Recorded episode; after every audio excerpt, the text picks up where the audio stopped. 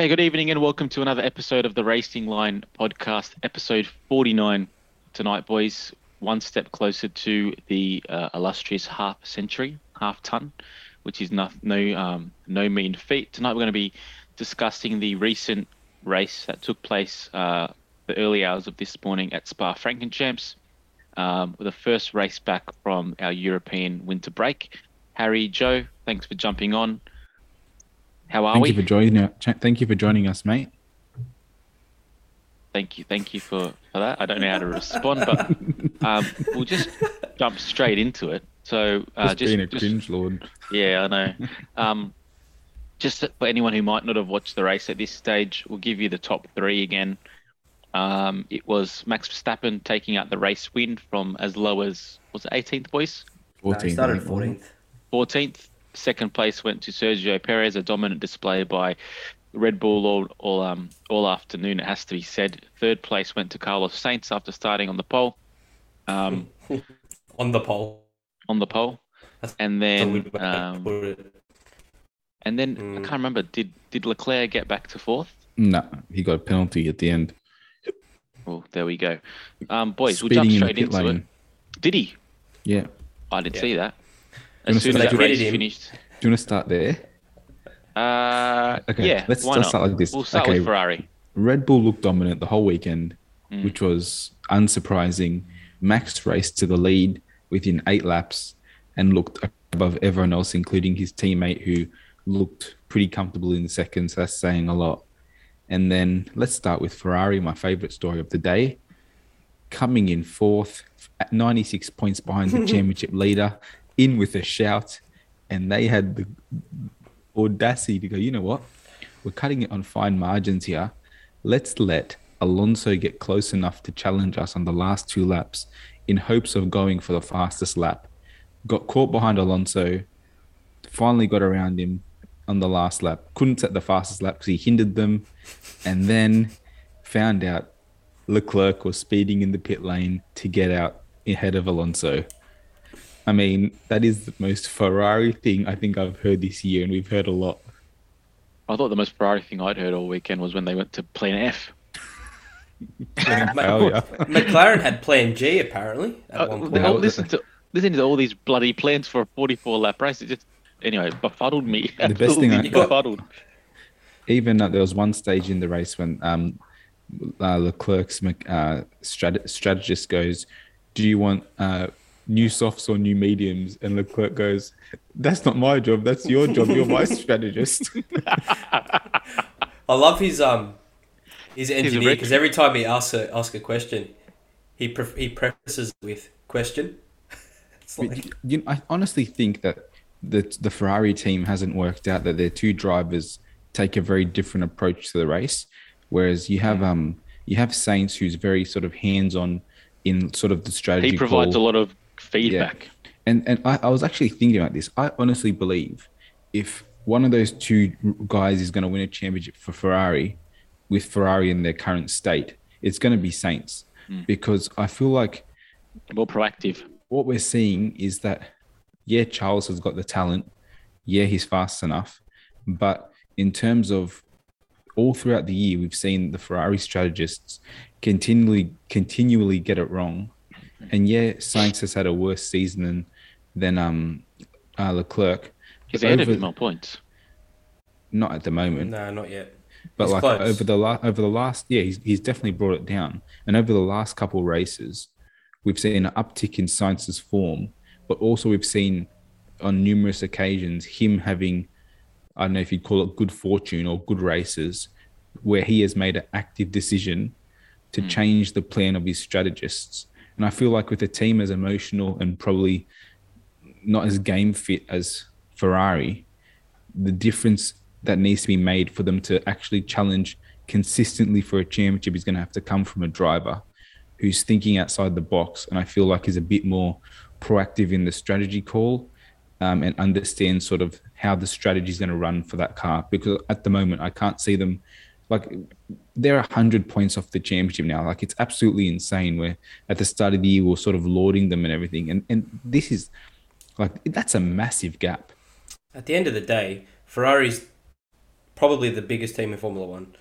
Um, heads need to roll surely because What, what, what do you think of what do you, what do you think of that statement about? I about like your- Ch- I like- Charles and Sainz. If you Yeah, think I- about it um, outside this the is- box, this is what I would think based on what you've just said, and I think it makes sense. I think if you were to have, if you needed a driver who could extract the most from a from an underperforming car, and you could pick between Carlos and Leclerc, based on the fact that there was no pressure on the team to perform because it's underperforming, you'd probably pick Leclerc because he's got a little bit more talent to make something happen in a car that isn't performing. If you had a good car, however, that was there or thereabouts, not thereabouts, there. If you had a good car that was there and you just needed someone who could get in the car and extract the most from it every week, not, you know, uh, oversend it, for use of a better word, even though we did see two races early in this year where, where um, Sainz did make some, some pretty ordinary mistakes. I would say that Sainz is the guy you want for those reasons because I think he's not going to overdrive the car. He knows the limit, he reaches the limit, um, and he doesn't traditionally make a lot of mistakes. And also, in a moment where you need a little bit of decision or decisiveness, he gives you that. And I think from a strategy point of view, one thing that seems a little bit you know interesting when you look at the dynamic between the two drivers and their engineers the proactivity of carlos makes it a lot easier for his strategist to make a decision whereas there's a lot more back and forth with leclerc. Do you want to do this? Do you want to do that? And that obviously is going to have to um, distract him. And when we look back at the race at paul ricard you know the conversations going on during like like we we spoke about the conversation between the two of them is going on during a on track battle. So it's kind of to the point where it's where it's too much. Um, but I do like that point Joe I, I agree with it and if you were to sorry if you were to even look back at the time he was at McLaren you'd have to say between himself and Lando I think I said this a couple of weeks ago Lando probably had a little bit extra qualifying pace and a little bit more natural flamboyance and talent. But if you want to take the candidate who's going to string together the most consistent season, um, it has to be Carlos. I don't know. Like I get all that, and that's you know I agree. Carlos is the driver you want for that reason. But when you're a Ferrari, Hmm. the biggest team in Formula One, you should have people in place that can make those decisions regardless Hmm. of. Do you know what I mean? Like you don't hear any other team having these issues over the Yeah. radio. It's only Ferrari. Mm, I I just don't. is I don't understand how it happens.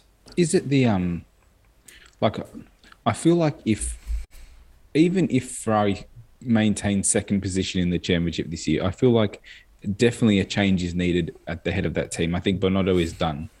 Um, but especially if, if they don't keep second in the championship, I think it's I think it's a certainty if Mercedes was to somehow somehow um, overtake them.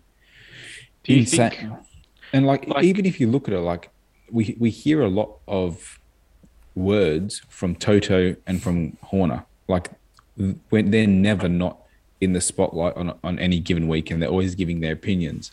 Binotto is is definitely a different character, and I wouldn't say he's he comes across as like weak, but you definitely don't hear as much from him.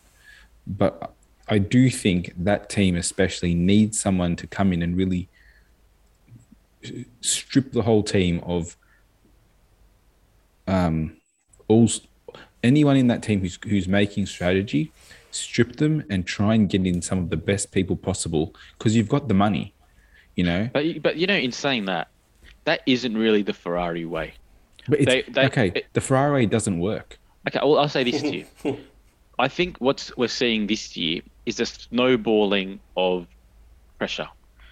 Because I think they're at a point now where they realize they're making mistakes. The media is talking about it, so they're extra conscious of the mistakes they're making, and it's actually affecting their ability to make decisions in the race. I don't think the issue is Binotto.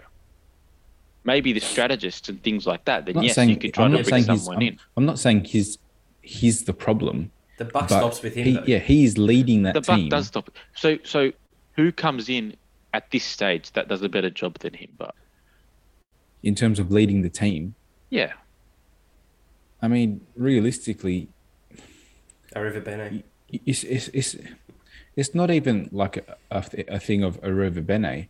I mean, they could easily think outside of the box and I think bring in some, you know, um, like good people. Even doing Only something, person who I think would go into that team right now and be like a decisive influence for them is working for the FIA, and it's Domenicali. Bring him back. He's got a bit more mongrel to him. They definitely have the money to do something like that, though. He's got he's done a really good job since he left Ferrari. You know, bringing Lamborghini in any in bringing them up in every aspect of their their motorsport endeavors. Um, but I don't really think the issue is um, is Binotto, and I don't think getting rid of him is actually going to solve the issue. If you look at them over his time, he's definitely take them to taken them to a more productive place as a team. So in that regard, I don't really see an issue there. I think the probably the bigger thing is they probably need to bring in a technical director who's going to sit below in, in a similar way to how Seidl operates underneath Zak Brown, who's got that engineering nous, even though Binotto technically does have that, Yeah. but who can say, focus more mm. but who can focus more specifically on that particular aspect. Like it's it's tough, but I think The it's a compounding the- issue. The reality of it off is, of- I feel like for Ferrari, the reality is their car is good enough to win on certain weekends. When no one's like, yeah, this weekend they looked definitely a cut underneath Red Bull, but that's that's swings and roundabouts over a season. What I think is unacceptable is that, um, realistically, on their on their good weekends, they might snag a win, or they'll put it in the fence, or they'll hamper themselves somehow with a bad strategy call. And a lot of it is is bad strategy call. And yeah, you can say, and we've been saying, oh, they're not match fit, oh, they're not match fit. Dude, we're halfway through. A, we're more than halfway through a mm. season. Yeah. You have like now. There's no excuses. So you're. I understand what you're saying. Yeah, Binotto's probably led their engineering team to a pretty good feat with this car this year. I understand all that. All right, we'll leave him to the engineering, but bring in someone who's going to make decisions with the strategists.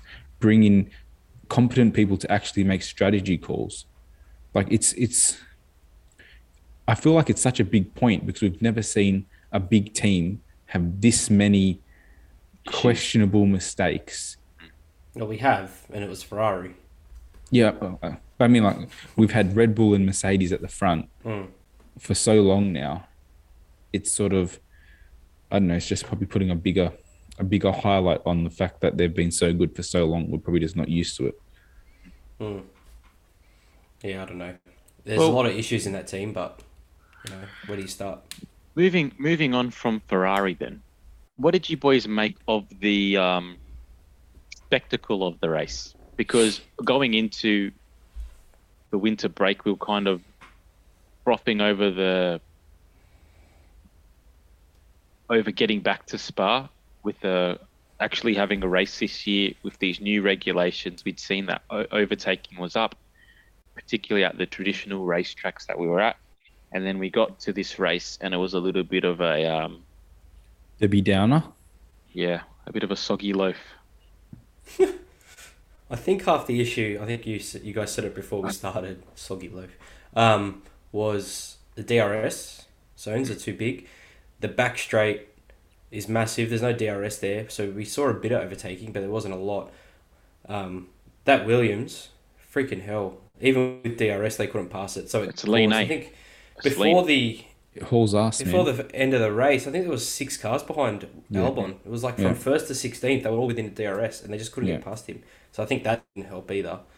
But the track itself is amazing.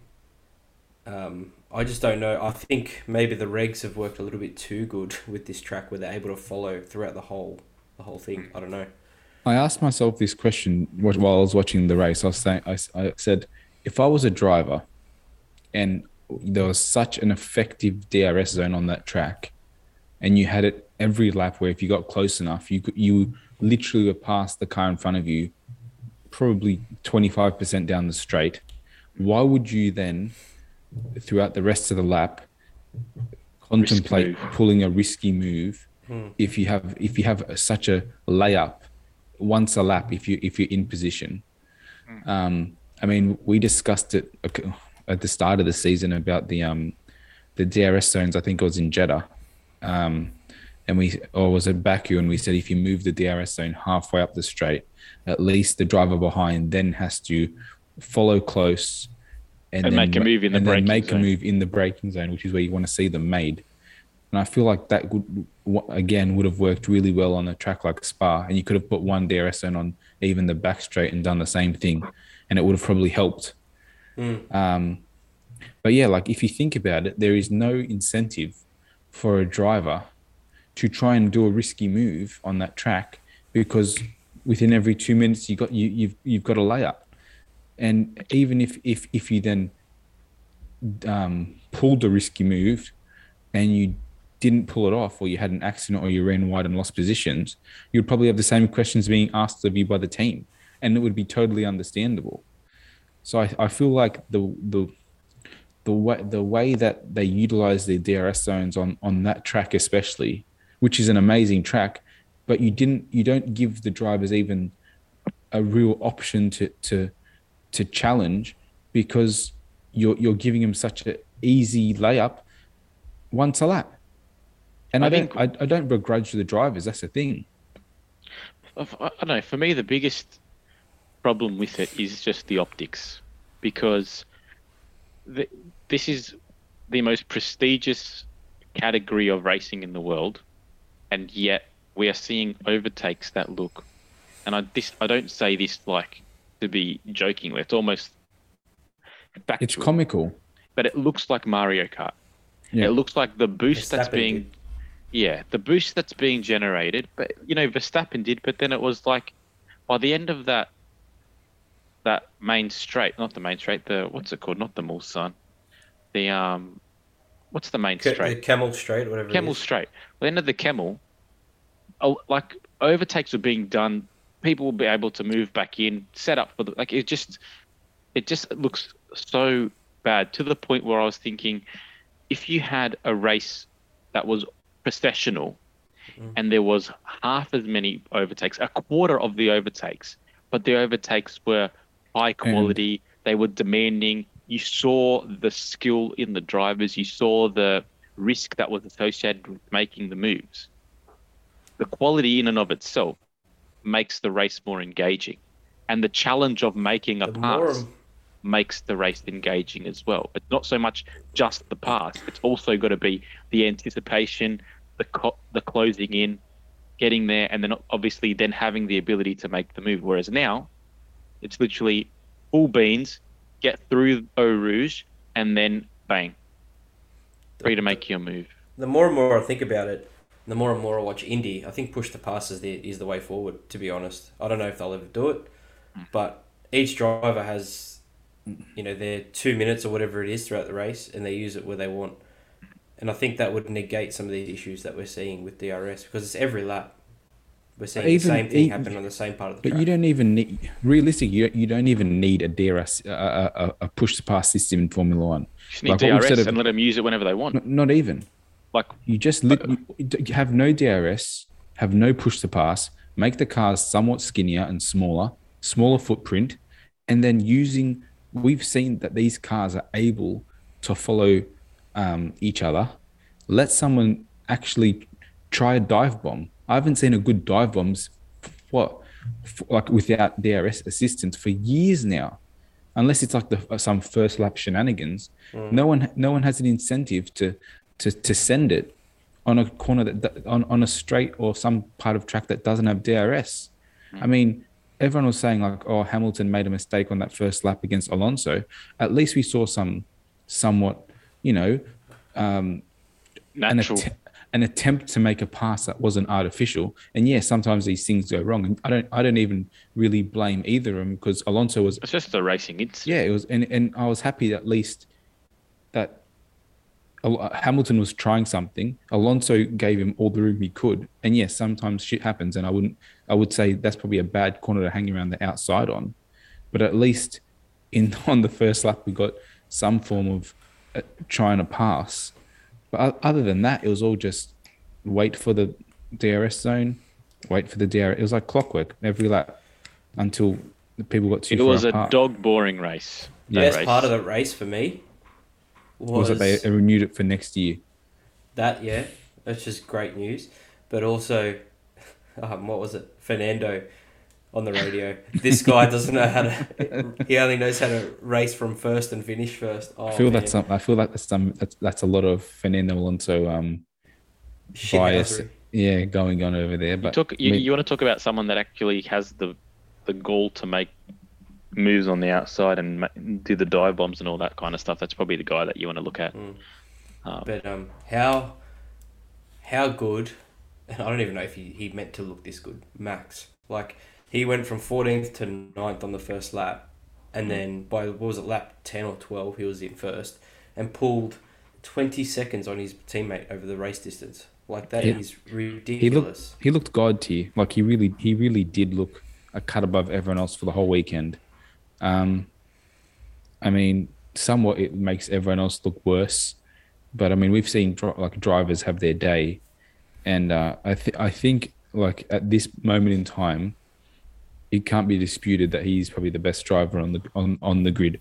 Um, and yeah, I know that people will say Hamilton, Hamilton, and you know what? Maybe if he had the same car, we'd definitely get an answer.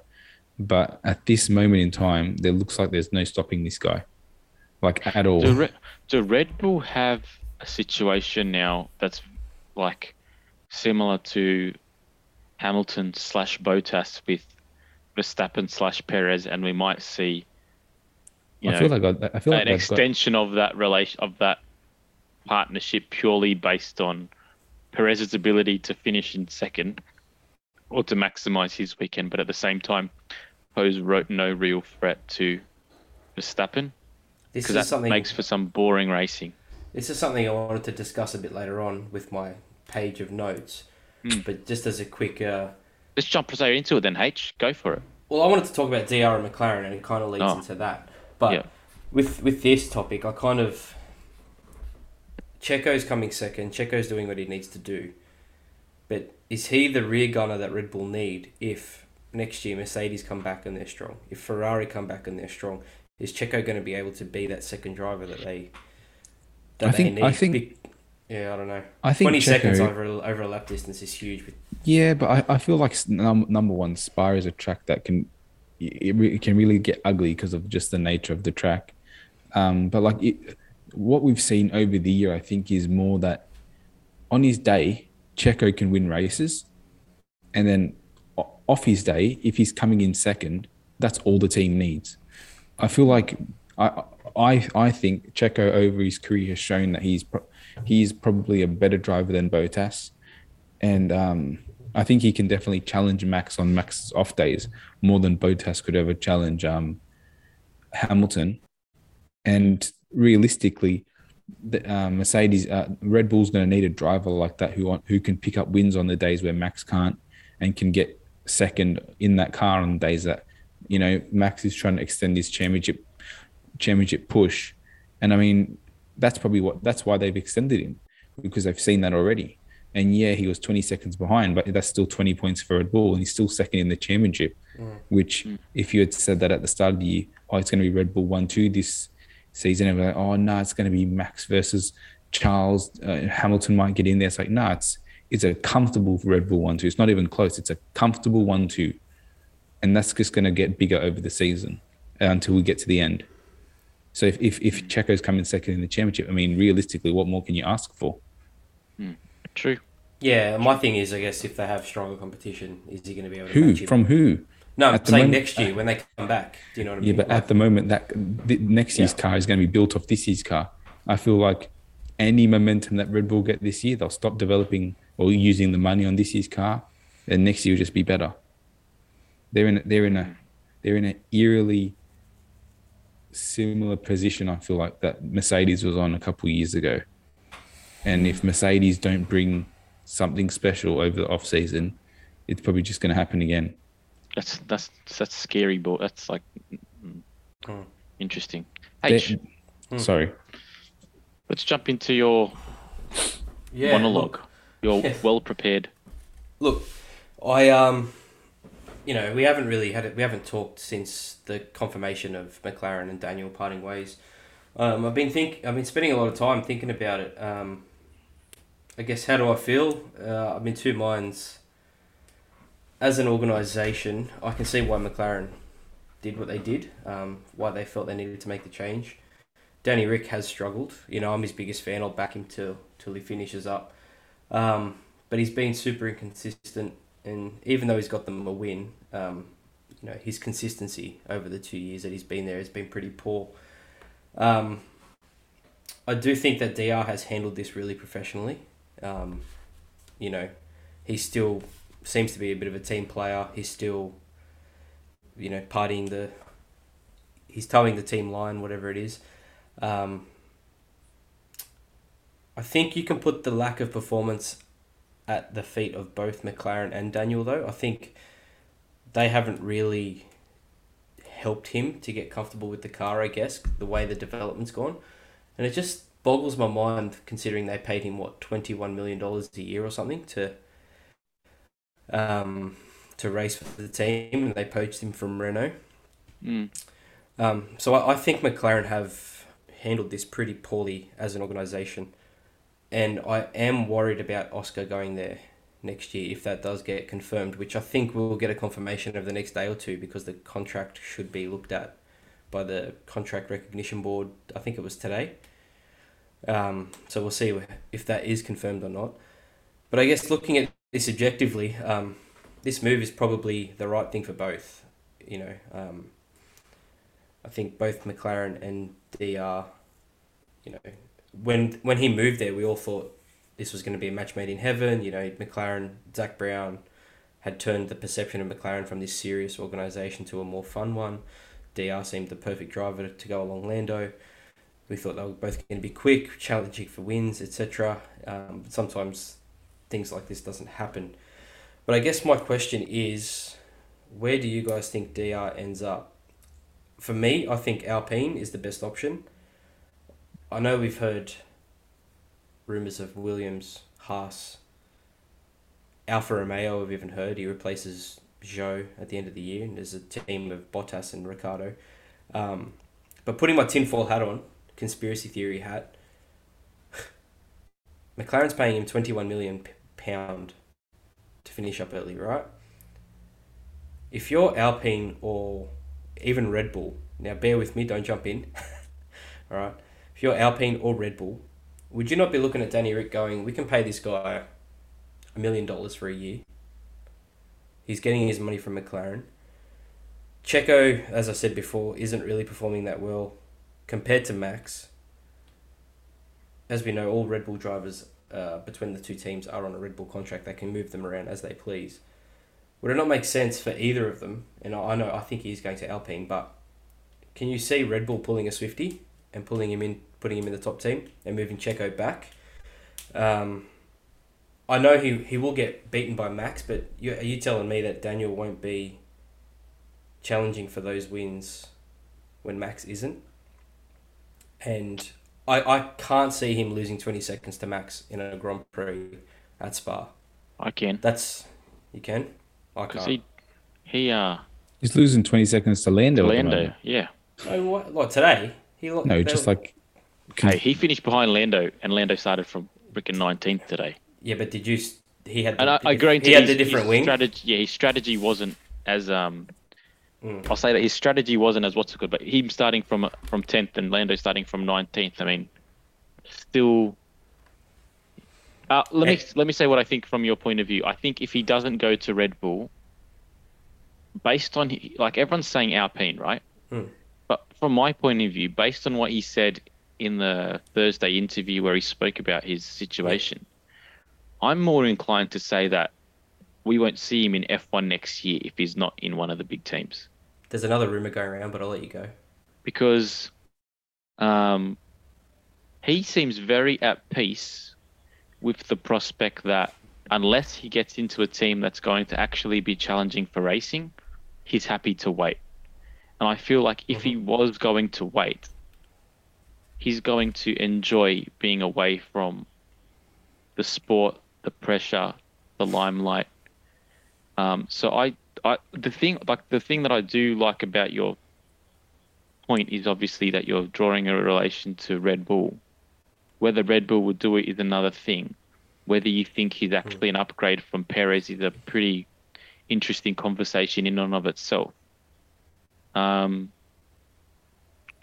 but I'm more inclined to think that he won't be in Formula One next year. So the other rumor going around, and I don't know if you either of you two have heard it. I've heard it on a few things. Is that Toto's lined him up to replace Lewis in twenty four? Yeah, we'll see. That interests me. In 24. Um, Yeah. So he takes a year out. Lewis retires at the end of next year. And Ricciardo Why? partner Ricciardo partners Russell in twenty four. Why that works for me is because at this stage, Mercedes don't really have. They've got Ocon technically, but at this stage, they don't really have any j- development drivers that they could throw in. Um, but that is an interesting. You know, I'll be honest with you. I reckon that if that was in the pipeline and based on Lewis Hamilton's just general demeanor this year, I reckon 2023 could be a realistic possibility. What the question, uh, listen, based on how McLaren is going, uh, Mercedes is going right now, and based on the rhetoric that's been coming out of Hamilton for the last two or three races, maybe not the last two or three races because he had a couple of good races before the break. But if that if that car continues to be in no man's land by the end of this year, he will not be racing next year. Who, Lewis? Yeah. Mm, You're, you're fucking smoking crack. There is no way. There is. There is no way Lewis isn't racing next year. There's no way. No way. If the car's Lewis, if the car's in no man's land, Lewis is racing next year. I, I- listen. There is no way Lewis, If that eight-time car, world champion, is going to bow out after a year like this. After Yes. the, the sustained, yes, yes, he will yes. get the promise of a better car next year, and he might leave next year early. But there is Joseph, no way he's Formula. One. Formula One is filled with drivers who have had broke, have had promises made to them. Ricciardo is an example. Alonso's an example. Vettel's an example. The sport is littered with and unfulfilled all promises. those and all those guys have la- have stayed in the sport after more than one bad year to reclaim their former glory. They've all done it. So there is no way No, Lewis. no, to say that there's no to- way, to say that there's right. no way, There is, is there is maybe a one percent chance that he's not there next year. I like what reckon- you're. I, I like what you're saying, Harry. I reckon there's a fifty percent chance that he's not No there next way, year. man. You're, you're no man. So to be to, to be to be honest, there was conversations at the start of this year. No, there was just Lewis speculating for a couple of months before the season started. Yeah, okay. But And once then the he season goes started, and then he goes into it and is like, "Man, this car's not even as close as I thought it was going to be. What am I doing here? I'm an eight-time world champion. I've made all the money in the world. I don't need to be doing this. I want to make my music. I want to wear pink clothes with freaking oh, so bat, you're bat just now masks. you're letting now you're letting your bias come no, in. I honestly think, I honestly think, genuinely, that if that car continues Lewis to, be in this- no man's land, terms. if that car continues to be in no man's land, what's he got left to prove? But it's not in no man's Fact. land. There is a It there is. is there is a chance that at a shorter track Man, and a tighter track, that car on the right circumstances probably has more of a chance some especially in the wet than winning a race than a Ferrari. Joe, but let's be honest about Lewis Hamilton right on- now. What do you He's wanna- not there. He's not racing anymore for race wins.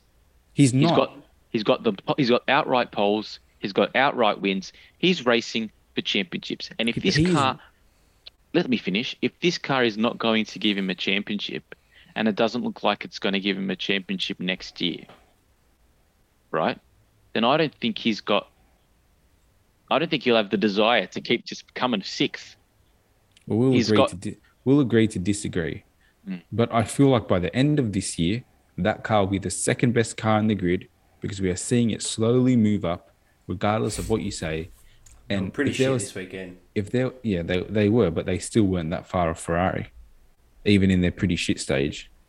And if I if there was any team that I would say give this team one more off season to develop or to develop this car into a better state, I'm going to give it to the boys from Brackley because they have done it time and time and Toto time said- again.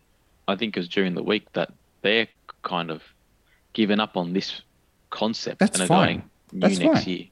Trust me, by next year that car will be fine. Hundred percent, that car will be fine.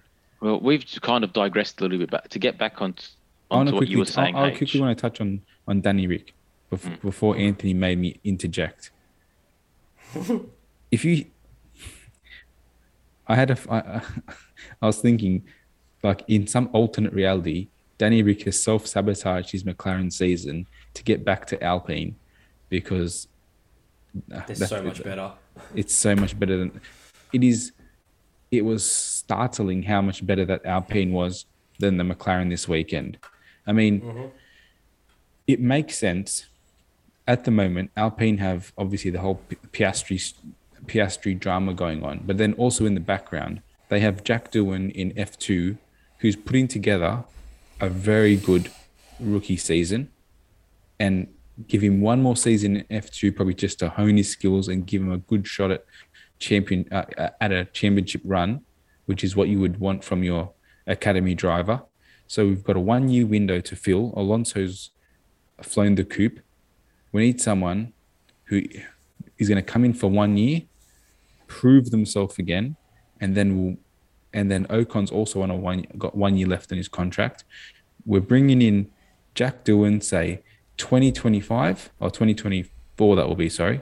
Jack Doohan's coming in 2024, and whoever's the best driver out of Danny Rick and Ocon will be his teammate, and the other one will be gone. Because I feel like if you if you think about it, the stakes for that are so low. Bringing in a driver who has a proven record with the team, has a lot to prove.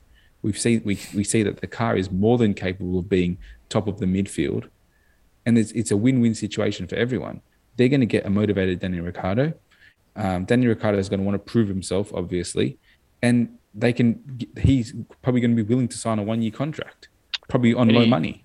The only other issue is there's, there was chatter this week that um, Alpine had also been in contact with Pierre Gasly. That's not happening, man. He's staying at Red Bull. year. He's But- staying at Red. Bull. These contracts have been signed, man. I can't. I can't see that happening. A because Why? Red Bull won't want to let him go. He's, but his contract is signed. No, that's what I'm saying. I can't Oh, see yeah, him leaving sorry, yeah. to go to Yeah, Alpine. yeah. And also Ocon and Gasly fucking hate each other. Yeah. So that's not that's going to mess up the team dynamic big time. But also, like, And that'd be the most surrendering team in the world. All French. Surrendering. Oh, surrendering. I got Yeah, you. 'cause the Oh. French surrender. realistically, Yeah, I can't see that. if you if, if you think about what Ren, uh, what Renault or Alpine has on the on the table, they have n- with this whole Piastri thing happening, no one there to fill in unless they were to go for Vettel, which I would say was even a worse move than Ricciardo. But I feel like what what Harry was saying about Ricciardo, if they if if Mercedes was looking to get Danny Ricky in 2024, there is no way he's coming. They're going to bring him in after the years he's had at McLaren without some form of pro, like proof of promise that he's on an upward trend. So even if it was a one-year contract with Alpine to springboard that in in a in a you know what de- definitely a better car than he's in a, in at McLaren, it honestly just makes sense.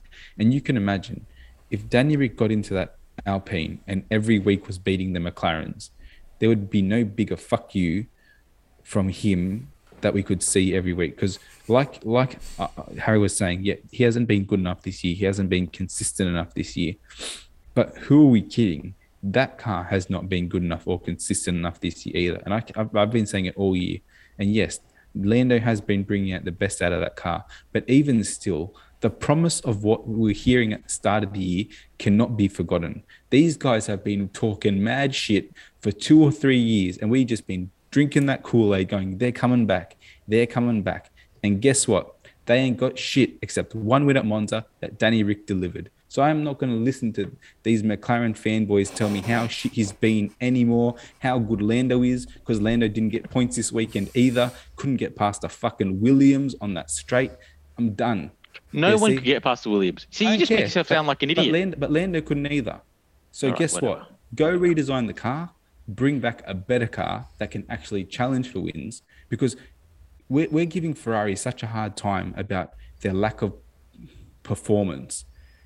And McLaren is in the exact same boat because last year we were talking about how many, how big their steps had been. They're coming forward. They've got Seidl at the, at the helm. He's a, he's a G. If you think about all these things we, we said at the start of the year about McLaren, nothing has come to pass, and they're going backwards quicker than they went forwards last year. Alpine is totally going to take them by the end of the year. Their car is miles ahead of it, and guess what? When Danny Rick's there next year he is gonna wipe the floor, and I'm done. I'm sick You of listening sound- to this shit. You I'm sick of it. sound. Are you Nah. done?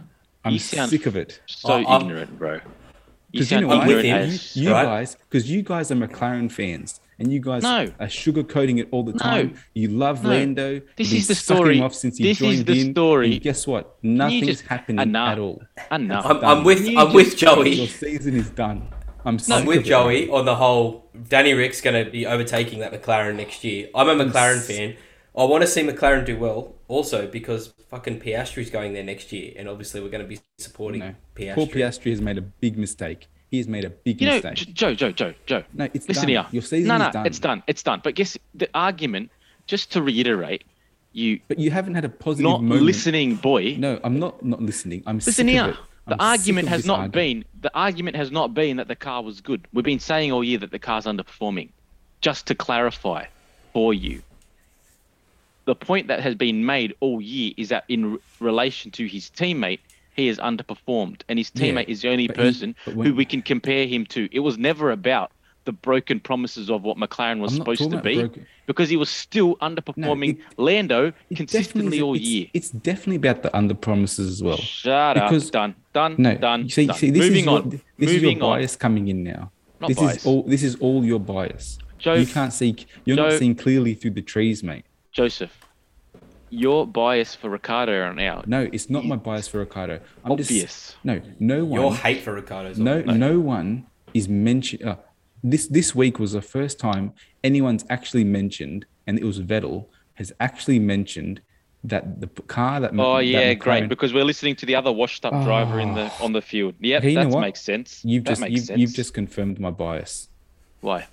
Because McLaren is getting worse No, this year. do you know why, Joe? Because this is my whole thing about life, right? No, it's If not you- about if life. you- it's no, about it is. the is. McLaren car and its No. inability to perform, its inability to overtake, and Joe, of guess what? still- Maybe Danny Rick isn't vibing with that car, but it's because it's a piece of shit. And some week, some weeks it works, and some weeks it doesn't. And guess what? And guess what? At the start your- of the year, it looked pretty close to the Alpine, but Joe, now it looks done? nothing like it. No, because you keep firing me up. Because I'm sick of the it. The argument has never been like you keep this is your default mechanism is to revert back to the car underperforming. We have If Lando was close to the Listen front, I'd agree with man. you. No. It's got nothing to do with where they're finishing in relation to the rest of the field. It is all about how they're finishing in relation to each other. For years, we spoke about how good George Russell was from his exploits in an underperforming car. So to say that you can't garner some kind of level of ability in an underperforming car because the car isn't doing as well as it should is absolute rubbish.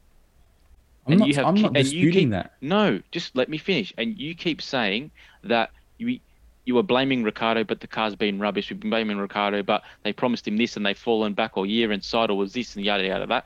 The reality is, you take away all the rubbish and you take away all the emotion. He's racing Lando. He significantly underperformed with, uh, against him over the last 18 months. Significantly. Okay. And you can say that when he goes to a better car next year, he'll be overtaking the McLaren. That might be the case. But if he's still getting wiped by Ocon next year in the same way that Lando is now, then it still tells you where he's at. It might happen. happen. Fact. It might It won't happen. happen. Um, if you it won't happen. But let's I move want- on. Let's I'm move not- on. We're not gonna keep going. on. I'm going to agree to disagree. so so the next the next talking point that um kind of came to me last night because there wasn't a whole lot else to do when I was watching that race. Um, and this is a little bit out of left field, but Jamie Chadwick from the um, W series, the women's series, has dominated and wiped the floor with the championship for the previous two years. And this year, I think in eight races, has won seven and finished second once. Okay. At the start of the year, this girl, woman, um, couldn't find a seat in F driver. That's better. Couldn't find a seat in F2. So she had to return to the W Series this year um, for seat time. Now, the FIA made this big hullabaloo about starting the W Series to promote female racing and to get more female drivers to hopefully kind of get to the dream of racing in Formula One. And yet, someone who has completely wiped the floor with the championship can't even find her way into a Formula 2 seat. So, my point is if the FIA is serious about promoting avenues to get young female racers into Formula One, well, then this token gesture of having the W Series and starting the W Series needs to be more than just that. There needs to be some level of infrastructure put into place that allows dominant races from F2, or sorry, from the W Series to get into a decent F2 team, whether it's through some connection with a pre existing team and kind of maybe they have a seat or two seats that you know these drivers from the W Series can get into, just so that they can cut their teeth with the next level of the championship. Now, if they're at that level and they're competitive, well, then obviously good for them. We um, they're able to kind of gauge themselves against the whole platform and the whole spectrum of uh, young drivers. And if they don't cut the mustard, well, then they can kind of go into other avenues of driving, like we would see with F3 drivers and F2 drivers that just naturally don't cut the mustard as well. But I think to summarize this spiel, the W Series is a good idea. It's it's very similar to what we see with regional racing series where countries and areas are trying to cultivate talent talent to get it to a particular endpoint, which is Formula One. And the same thing the same, you know, system applies with the W series, but rather than it being like a national thing, it's a agenda thing. But if that's going to be the case, and if you're going to provide this opportunity, and you've got someone who within that series is dominating and deserves a chance to test herself at the next level, well, then there needs to be a concerted effort to do that. Um, yeah, that was my thought. I think Jamie think- Chadwick is probably the best woman, you uh, know, the young woman talent we've probably seen in a long. Oh, it's hard to say because we haven't really seen anything like her before. But But it's also the first time that we've got, rather than a woman who's got money who can get high in formula in into the formula categories, Yeah. it's a category that pulls them all together, and you see who the the best person is. yeah, she's So- undoubtedly she's undoubtedly the the best probably young woman driver we've got in motorsport. And even I don't, I don't want to keep highlighting that she's the best young woman driver. We've seen her drive GT cars, and she looks perfectly capable against um, good talent. So for me, realistically, what the W Series needs is a return on investment, and that is seeing her go up against the next um, sort of step of talent, and hopefully she succeeds again because then that validates the whole concept of W Series. Like realistically, That's- they need it to be they need it to be validated, and she's the perfect example, uh, perfect candidate. Well, that's the point. I was- pers- Yeah, yeah. I I, would agree. love I would I would love to see her given a scholarship into F2 funded by the FIA put her in a good, put her in the best team possible it should be. It should be if women in if the I think it's called FIA Women in Motorsport have kind of brought up this W Series concept. That there's got to be a next step graduation. Yeah, exactly. There's got to be a graduation for, or exactly the progression to the next step that's funded by them as well The on- to to validate it, or to at the very least provide the champion with an opportunity to to progress. Like I just think that's the such a only the only sort of hesitancy you can see with the whole concept is they're probably trying to really make sure whoever gets that first seat is going to do it justice because the fear would be if you have a champion from W series come in and get absolutely shellacked it's not going to look good for the concept So I feel like that's probably where the hesitancy is. But the, the thing I see of Chadwick is that she is so much better. She is so much better than everyone else. She's actually out of place. In she that really ranking. does. She she really deserves a nice a, a, like a two year contract in F two with a good team. One to get. I don't think she needs two years, but she de- she deserves two years. One to get acquainted, and then one to go for gold. Unless, unless they promote her soon or she moves into F2, whatever it is, the series is going to be viewed as tokenistic. Hundred percent. We're going to put all the females over here, but we're not going to give them a chance over here. And we're going to do that to keep them happy. If she's done well in GT, guys, if she's done well in other categories, just give her a seat. She's done well in every category, category she's been in. And if they keep her in there too long, the W Series isn't going to exist anymore because the the women gender won't exist anymore. So they'll have to name it something else. So they need to move her. so they need to move her up before that happens. I just think they need to move her up because because I understand Sorry, I that. went there. Li- Listen, there's two there's two there's two trepidations right now. The first one is the point that you made that if she goes in there and gets shellacked, well then it doesn't validate the W series, right? But at the same time, right now there isn't really a better candidate that, that you could ever put forward for that job. And I No, think she's that perfect. based on her her domination of the series, it's the right thing to do. The other thing that Eve, I was doing a bit of research into it. I think I might have read it two or three weeks ago, to be honest with you. And at this stage, she herself wasn't sure whether. Now, this might sound wrong to some people, but it's from it's her words, not mine. But she said that there's still questions about whether the female body Can take the G. can take the the G's and the and the forces of Formula One racing, and that's purely from a um, an anatomic I don't know from an from the anatomy point of view, from the from the physiological point of view, um, which is again something that I guess just has to be tested, and it can only be tested by the most um, by the best candidate, who most definitely is her. And I was kind of just Realistically, thinking, though, if you've got she probably yeah, she probably has to do more gym work initially, but there's I don't think there'd be any real female astronauts, right? That's Well, pretty there's high female Gs. fighter pilots now. So Yeah, like that- well, that's realistically, pretty she, high G she might have so- to do more more work initially, but she'd definitely get to a stage where once you're there and it's maintaining, she would most probably be be fine. Yeah. Well, I, mean, just yeah. I have So no get- que- yeah. I have no questions that she would. She's the top kind of comes across as a kind of person who definitely would put the work in, whatever needed to be done to put her best foot forward.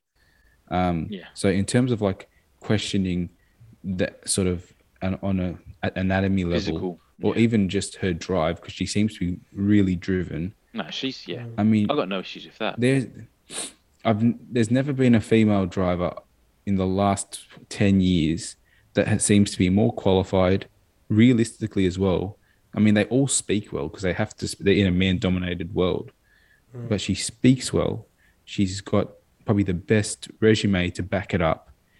And any sponsor which is what the what what the sport is built on if there's a if there's a successful woman driver she's going to have the best sponsorship package you can find because every big Joe, company is going to yeah but if if they go she's racing if if if it was to be said she was racing in F2 right on a s- on, and, and it seemed that she had the right backing she might not have much sponsorship now but trust me every big company would want to be involved in that journey if it was going to be made a reality there is no question is, about this it is the other thing. Like we've seen in 100%. in WEC, Richard Mille, the the watch manufacturer, sponsor an all female team.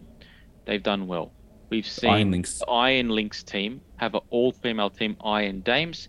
They won was it Spa or Le Mans? They won a race. They, they won want they want spa they won Spa. Huge race, all female team. So um, we've seen in IMSA the same thing. We saw it was it with Caterpillar sponsoring the team. Like there are people that want to spend money on an there was a, initiative there was like a it. There was another another woman who won in IMSA this weekend. They won the double at Lime Rock, I'm pretty Mm. sure, in the um in in the Acura. Acura. But realistically, all the all everything that these teams have gotten is they've given these drivers time. Yeah. Time and reps. They've given them time, they've given them drives, and now it's paying dividends. And realistically, if if someone's not willing to give Jamie Chad- Chadwick time to hone like in the big leagues, that's that's probably this a is real the thing. indictment of the this sport. is the thing. The, the, the, the thing is, based on history, because it's you know she's won it twice and she still couldn't find a seat in Formula Two. There's obviously still some level of trepidation within the F2 um, field about the integrity of the W, W series. series. The only way to break that silo, that's the teacher talk, but to break the Is to wall down essentially is to get her in F2. Now, if they're not if they're not going to bring her in from the inside, well then the people that are investing running the W series buy a seat, buy two seats, put a team in there. One of them can be your champion driver, like she's, give her two years, or maybe this year you run one driver, the next year you can run two, and then you've got two years to keep cycling through if you want. But if the if, if the calls aren't coming from inside the F2 paddock, well then I think it's on the W series to say, hey, we've got a progression plan for you if you are on the FIA. dominating in this. Well, it's the women in FIA that that, that part of the organisation that are have you know developed the W series. So, you know, there's I think I just don't think there was a lot of forward thinking for it, and unless they address it, well, then it just seems tokenistic. Um, it's kind of like, oh, you know, with the way that the world is going, we need to kind of show that we're we're doing something to promote female races. Fantastic, you've created the W series. What next? Because it can't just be you've got a chance to race. There's got to be, and, and it's it's it's the whole concept of um, equality of opportunity. If you're good enough, and you've shown that you're good enough, give them the chance to progress. If they're then not good enough, sorry, you're not good enough. But you've at least given them the opportunity, the option to do so. Now, who's to say that if the W Series continues and they keep continuing with the process like that, as the category develops more steam, as it becomes more selective with the drivers that it chooses, because the pool becomes bigger, well, then obviously there's going to be a greater filtration of talent that's eventually going to get into Formula 2. As that talent filtrates, we get to the point where you will eventually have someone who's competitive within that grid. But that can only happen once this process of graduation and, you know, giving more validation to this series um, takes place. I feel as well. I think one thing Jamie Chadwick says, I think at the start of this year was she doesn't want to be in W Series anymore, not because um, she doesn't like the concept, but because she feels like she needs to go to the next level to actually keep honing her skills because she's at a level where yeah she's walking through the W series but she's not actually making inroads into the skills that she still needs to develop to get to her, her dream which would be Formula 1 so throwing her in the deep end somewhere and giving her the opportunity is going to help her in the long run develop those skills. It's going to give your series um, the validation that it needs um, and it's and, and that proof of concept and realistically it's going to give you the best shot you have at an F1 driver um, as like He, a listen, woman- she doesn't woman even extra. need to win. If she just No, goes she in there and com- is decent. competitive, there Yeah. are big names in Formula Two that are underperforming. Yeah. You've got someone who's the leader of the championship right now, who's been at it for a hell of a long time. That's what I was going So- to say. There's drivers in there that have been in Yeah. there for years. Yeah, There's big names in there that ha- I wouldn't say have set the world alight since they've got in there either. So if she's in there and she's competitive, there or thereabouts, well, there in and of of itself lies your val- validation. We don't Yeah. need her to be winning. We just need her to be able to, you know, cut it with the, for use of The a better big phrase, cut it with the big boys. so anyway, that was my little thought for the W series, and I think what it needs to do to um, That's to move that- forward. Is that's it a an under, point. Is it a feed like a a pre-race to the Formula One at any events, or is Yeah, it? it is. It is. Okay. Yeah, Yeah. and it's and it's essentially the, sa- the same technology as the F3 car. Mm. So it's a it's a female F3 champion. Right. So the next logical thing is to get him into an F2 car. And what are you going to do? yeah. Start a f- W F2 series? I don't think that would be. no, they're just going to change the name of the F1 to M series, and then they'll have W series, and they'll eventually have T series, B series, and just keep adding. You're on shaky ground now, mate. I don't Um, care. Not going near that one. All right. Um, Joe, you had a point that you wanted to discuss tonight as well. I did. I wanted. to- I, I want. I wanted to raise one one point for my weekly ponderings, and I don't want it to sound ranty because I've. I feel like I've been. done enough rant- of that I've been. I've been ranty today, and I've. I've been wound up. But we had the news this week. Self-wound. I Let's love be it. clear. Nah, No, k- I don't think I was self-wound. I think that what I had, what, what I said needed to be said because I feel like we're giving McLaren too many passes. But anyway, so what? I don't, I don't care about your feelings. I only speak facts. I I only say speak what I see. No, but I can see it on your face. So he, so we got the news yesterday that Audi is joining the sport in 2026 or 2020. Is it 2026? 25. 25. So no, so non-committal. Anyway, so we've we have the news that Audi is joining. We also have the news a couple was it weeks ago, months ago that Porsche is joining as well. Um, they're both under the same Volkswagen family, and we found out as well that then their Formula One programs are not going to be together. They're going to be independent programs. All right Mhm. and it got me thinking. Here, here is a recipe for disaster, like I have never seen before. And just bear with me, because I don't, I don't like being the bearer of bad news, and I hate being a doom and gloomer. But I, I feel like we've seen this happen once before, and it's going to happen again. But first, I want to preface by saying, Formula One has always been a sport for the elite, propped up by um, like minnow teams that really keep the sport alive. It was started by minnow teams, and yes, we've had big entities come and go all throughout the history. And every time we have a crescendo,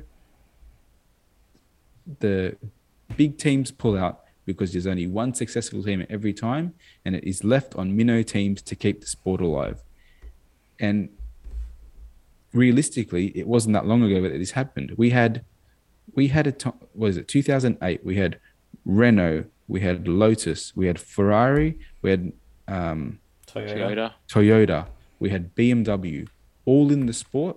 And what happened? The economy crashed, and like clockwork, they pretty much all left except Ferrari. Can I say though, Yeah, Formula One was in a very different place back then. As It a was. slight caveat. it was. But who who was the teams that then after that picked up this book. We had small teams like Caterham. We had teams like Sauber. Marussia, HRT, Williams was there. We had um, Sauber was there without without a um, Promise without a sponsor. um, a sponsor and without a um, ca- ca- a car company backer, and then and then OEM. ca- huh? They're called OEMs, aren't Yeah, without an OEM, I couldn't. Uh, that's what I was trying. The word I was, uh, the letters I was trying to think of. And then what we what we've seen is Fer- Ferrari slowly, uh, not Ferrari, the Formula One slowly built itself back up to realistically probably the height of its powers now. And I probably wouldn't have said anything if we hadn't heard the news that Andretti wanted to get in the sport, and we had um, Toto Wolff and other team principals saying they're not going to bring value to the sport. They're they're really not what Formula One's looking for. And then within their interest cooling off, we've had two um, OEMs now say we're joining the sport, and that obviously has been working in the background. But all that tells me is that we have a sport now that is looking to be so reliant on actual brand manufacturers to bring in big money to the sport, not thinking about the consequences of, hey, the world's in a pretty on pretty shaky ground at the moment as it is. We we could be looking at another economic collapse, and the way you're going is you want, by the looks of it, every team on the grid to be a big car company manufacturer. And what happens when four of them or five of them pull out at one time? You're going to have a 10 car grid. And yeah, you say that might look fatalistic, but realistically, if you think about how teams have come and gone in the not too distant past, if you have no teams, uh, uh, no midfield or bottom field teams on the grid, three or four, teams leaving at one time is is is, is nearly the end of the sport. I think I think the difference between Andretti and Audi, Audi, Audi and Porsche is Andretti wanted to bring their own team in yeah, and be, and become a, a customer team of Alpine or whatever it was. yeah, Audi Haas, and Porsche. Like Yeah, correct. Audi and Porsche, I think, are coming in as engine manufacturers, developing separate engines. Audi's joining with Sauber, I believe. no, they're looking to buy Sauber, Yep. so they're going to buy out a majority of Sauber, Okay. And which um, then makes them Audi. That that they they stop being Sauber at that point. so well, yeah, but all the infrastructure's in Switzerland. So will they be moving all of that to? Well, they want to build. Germany? They want to build the. They're, they're not. They don't want to. They're building the engines for those cars in Germany, no matter what. Yeah. They Well- they stated that. So sorry, just to just to interject a little bit if I can. The first thing that needs to be taken into consideration is if the cost cap that is now in Formula One, you have got a ceiling for these teams or these manufacturers to say this is how much the budget's going to be, and it gives them some level of clarity. When we're talking about teams like Renault in the past, teams like Toyota in the past, particularly, there was this uh, even Honda in the past as well. You know, they're spending all this money to try to catch up with the boys at the front, and they're obviously not able to do that. So um, it was just like an endless cycle of guzzling money. Whereas now it's like this is how much money you've got to spend. You Mm. can budget for it, you can contain it, etc. The other thing that needs to be taken into consideration, I think, is that with with obviously there's always going to be teams pulling out, etc. Uh, and that's part of the sport. Um, but if we were to think about the WEC, we have seen Porsche and Audi both race in the same championship before, and it was arguably the best racing that that championship had seen in its recent future. The And, issue and they does- both pulled out at the exact same Point- time. What I'm trying to make the is- The issue with the parent company, though, could also could lead to an issue with obviously if you know Volt the Volkswagen group is in strife, then obviously they're going to pull the pin on both of those thing both of those teams. But I think what actually is beneficial, particularly from the Porsche point of view, is that they're only an engine manufacturer.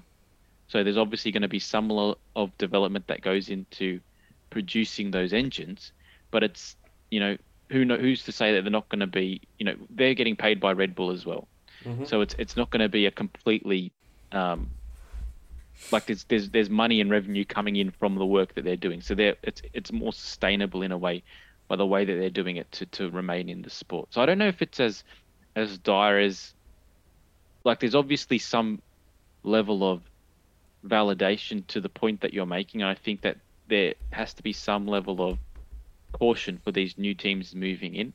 But if we're talking about a sport where there's, you know, more big teams and more big names in the sport, well, that can't be bad. And if the model is that, if the model that's being used is that they're coming in to take, you know, a 49% share of a Williams or of a Sauber, and they're able to elevate the midfield, because there will always be a midfield. But if they're able to elevate that midfield to make it more competitive, taking into consideration now that there is a cost cap, well, then I think it's just going to give us, hopefully, um, more competition. Um, and I don't think that's a bad thing. I, I don't think I, I don't think it ever works like that though. I, No, I guess does- mm. Toto's uh, and whoever else is trepidation around Andretti. Also, just bringing it back to that, is they're probably not after another Haas situation where a team comes in and he's running at the back because Andretti. IndyCar is their bread and butter, really, and they're not even the best team in IndyCar, so they're probably worried that they're going to come into Formula One and be kind of Yeah, but Formula One. Formula One is Formula One shouldn't strive to be a twenty car model. Formula One should be twenty cars at its minimum, and hopefully twenty four. So I when you lose teams, you you still have a Form, at at this point in time. If we if Formula One loses one team, it drops to eighteen cars, and I don't care what anyone says. When you start getting to eighteen cars, it Small starts it, it starts looking pretty Mm. pathetic, right? They I'm should- with you. I agree. I they wish should Andretti be, would come they in. should but- they should be aiming for 24 cars Hmm. but what the whole andretti thing is telling me and i think it's it's saying it loud and clear is we don't res- we don't respect racing heritage as much as we respect dollars and the reason that I feel like they're saying we respect dollars is because when Audi joins the sport and when Porsche joins the sport, the stock the stock prices of the sport skyrocket because you've got Compared to- Porsche and Audi committing to it. When Andretti joins the sport, probably no one bats an eyelid because realistically that doesn't convert to dollars on the I, on I the, think that's a on the table. I, I think that's a good point that you make. Uh, It is a and I good think point. it's I think it's uh, I think that it was it's short sighted of Formula. This is the other thing. Like, I was thinking about this more in relation to the issues with the actual formula and the ability to make changes. But we are still in a sport where the teams have too much power to influence decisions, right? this is now we can post Bernie though. This we, is exactly yeah true true true we can debate the um, justifications for the decisions that the uh, liberty media group have made and i think that they're the recent spate of decisions would probably say that they are kind of acting in their own self-interest by the way that they're kind of mon- monetizing Formula One, particularly with who they're getting to invest in it and where they're going to race, etc. Um, like I said this on the chat, they've become the glazers of Formula One by the way that out. they're used. By the They've way that the NFL. They're becoming the new NFL of but let me motorsport. sorry, just let me finish. But if they want to build the sport and if they want to kind of continue to let it grow, well then they should be making decisions based on what they think. And I think when you've got teams like Mercedes and teams like Red Bull who can say we might leave the sport if we don't have the ability to make decisions, well then they need to draw a line in the sand and say you want to leave because you don't like this decision, go. This sport will live without you and let's see them go because they won't. They'll come mm. back with their tail between their legs and say, "Sorry, we want a cut of the pie as well." But until there's a def- like a definitive stand by the leadership group of the sport, and you've got someone like Ross Brawn, like it sounds bad, they need to be somewhat totalitarian. This is how the sport's going. This is the vision we have for it. If we want to grow the sport, we will. If they bring the money in, fantastic. Join the championship. And these people that are talking, whether it's Toto, whether it's Christian, these alpha males who are kind of obviously making decisions in the best interest of their team, silence them. Have someone who's got the balls to say, no, this is what we're doing. This is in the best interest of the sport. We don't care how you feel. If you See- really feel so strongly about it, see you later. The way it was run with Bernie, essentially. Exactly. And there's don't got to think- be a little bit of that.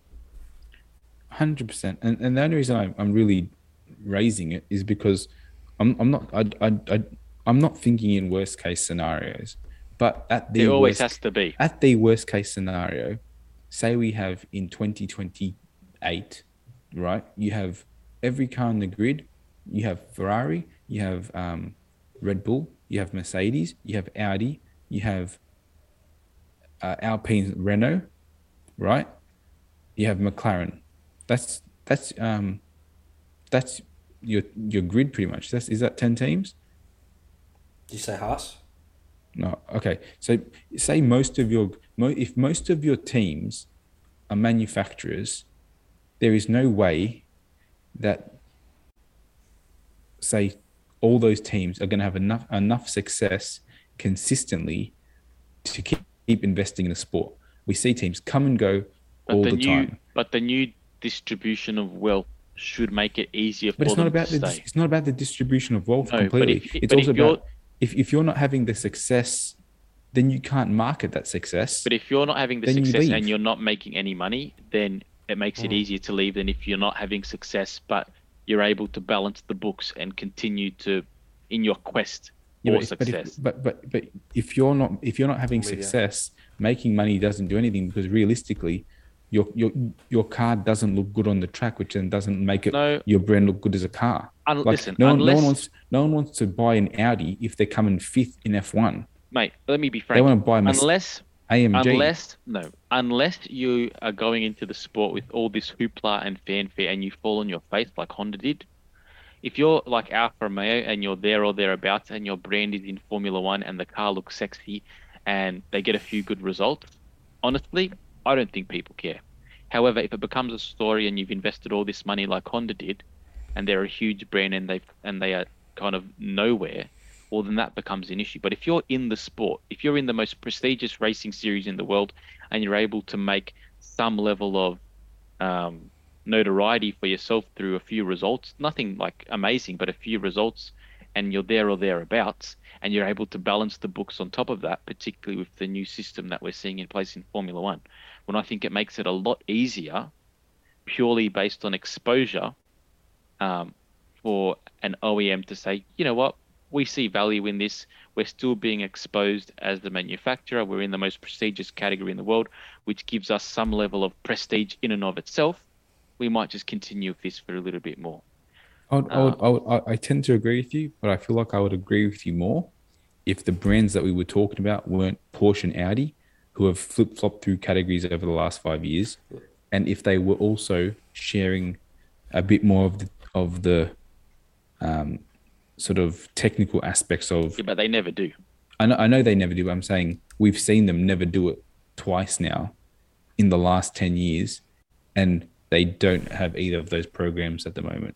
They were in WEC, they went hard, and they both folded. They went into Formula E. This is the new thing. They went hard, and they both pulled out. And now they're coming into F1. I'm seeing a pattern here. Porsche hasn't pulled out of W Formula E. They are. They are. I'm pretty sure they are. I think No. they are. I think next No. year's their last year. I, I have a question. Mm. Talking about Let's the, finish the- on this because we're pushing 90 minutes. talking about the brands, you know, Mm. doing well in the sport, and you know, you do well in the sport, you sell more cars. McLaren and Alpine, who would you? Alpine's doing better. What would you prefer to have?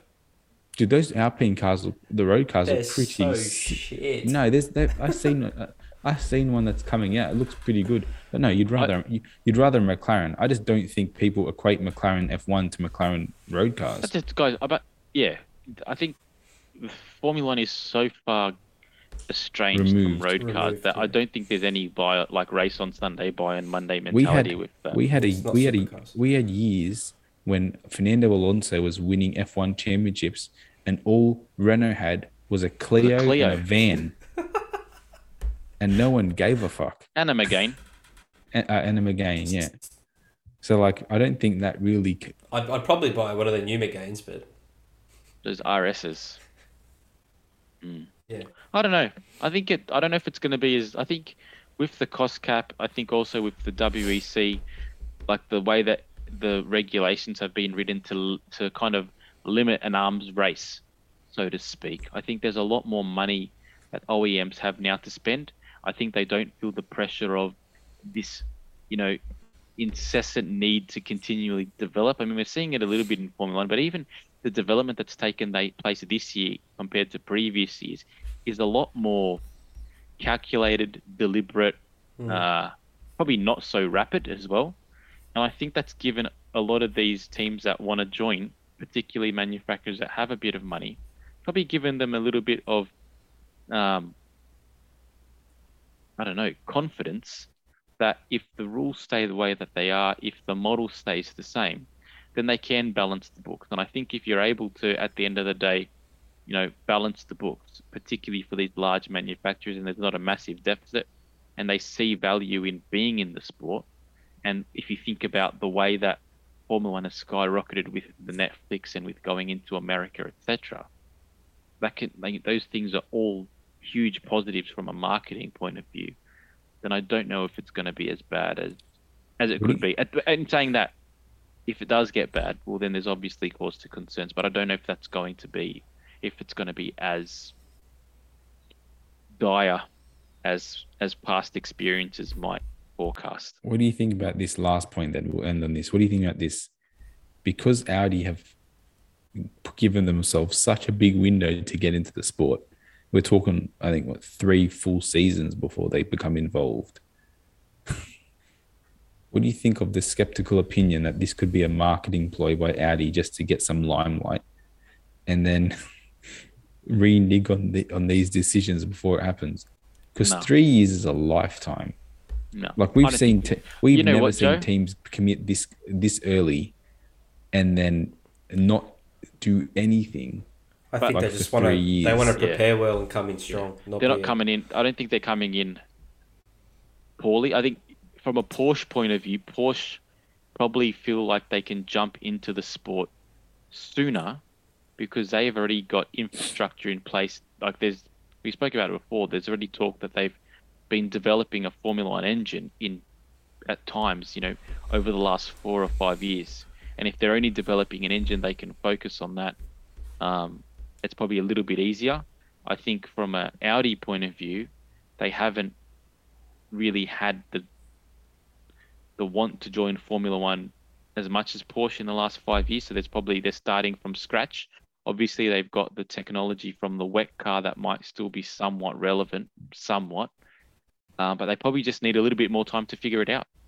Um, I suppose I- if they want to do it from Germany, they've got to re- literally And- build their infrastructure yeah, from and zero. and people are saying like it's like you say that them building the engine is in Germany was like a a bad thing, but I think it's probably cheaper for them to do it like no, that. I'm not saying it's a bad got- thing. I'm saying that they're using it as a marketing play. Hmm. But it's also saying- they've got the infrastructure there already based on based on what they had with the with the WEC team. So it probably, from their point of view, it probably makes more sense doing that than going you know back and forth, having a team in Switzerland. Like they can just have an in-house.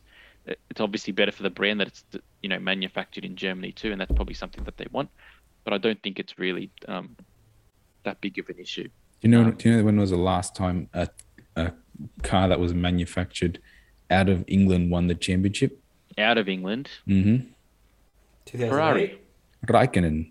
Hmm. Ever since then, all in England. Renault, that's because all the infrastructure Red is Bull. in England. Mercedes. Yeah, I'm just saying it's not a good look. When when nine out of the ten teams are based in England, it's pretty good odds. Eight out of ten, but there's a reason Eight out for of that. ten. Yeah, because the infrastructure's there. Yeah, It's cheaper to just buy than set up. go by Aston Martin. I'm sure Stroll's looking for to make a quick, quick buck. I think we'll leave it there, boys. I think so. Top chat. Sorry So- about Good sorry pub. about the negativity today, guys. No, I loved it. I I'm loved not, a ne- I'm not usually a negative Nancy, but Bring the beef.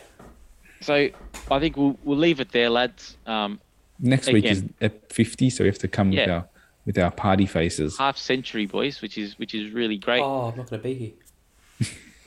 aren't you? No. Where are you? Perisher. Oh, good on you. Get out of there. Get out there. We'll have to bring no. We'll, we'll, well, what's it called? We'll bring we'll, Mickey back we'll for the wait. fiftieth. No, we'll wait for Harry, man. We have to wait. He's not going to be here Yeah, we'll have to wait a week. to do the fiftieth. Oh, I'll be back on Tuesday. Oh, we could do it on Tuesday, I guess. We'll do it on Tuesday. We can't do it without Harry. Oh, I love it. All right. All That's, right. Great. that's, we'll leave that's it there. messed up. So again, again, for anyone who's made it through 90 minutes of the pod and is still listening, we appreciate it. Thank you so much. We hope you've enjoyed it. Again, we're trying to um, get a few more questions out on the socials, and we've seen a bit of feedback on that this week, which is great to see. Please keep engaging with us on the socials, liking, sharing. Anything you can do to spread the word as well um, is greatly appreciated. And we'll see you next week after the Dutch Grand Prix. So thanks so much for your time. Have a great week. Um, and boys, been a pleasure. Thanks, mate. Thanks, guys. Thanks, boys.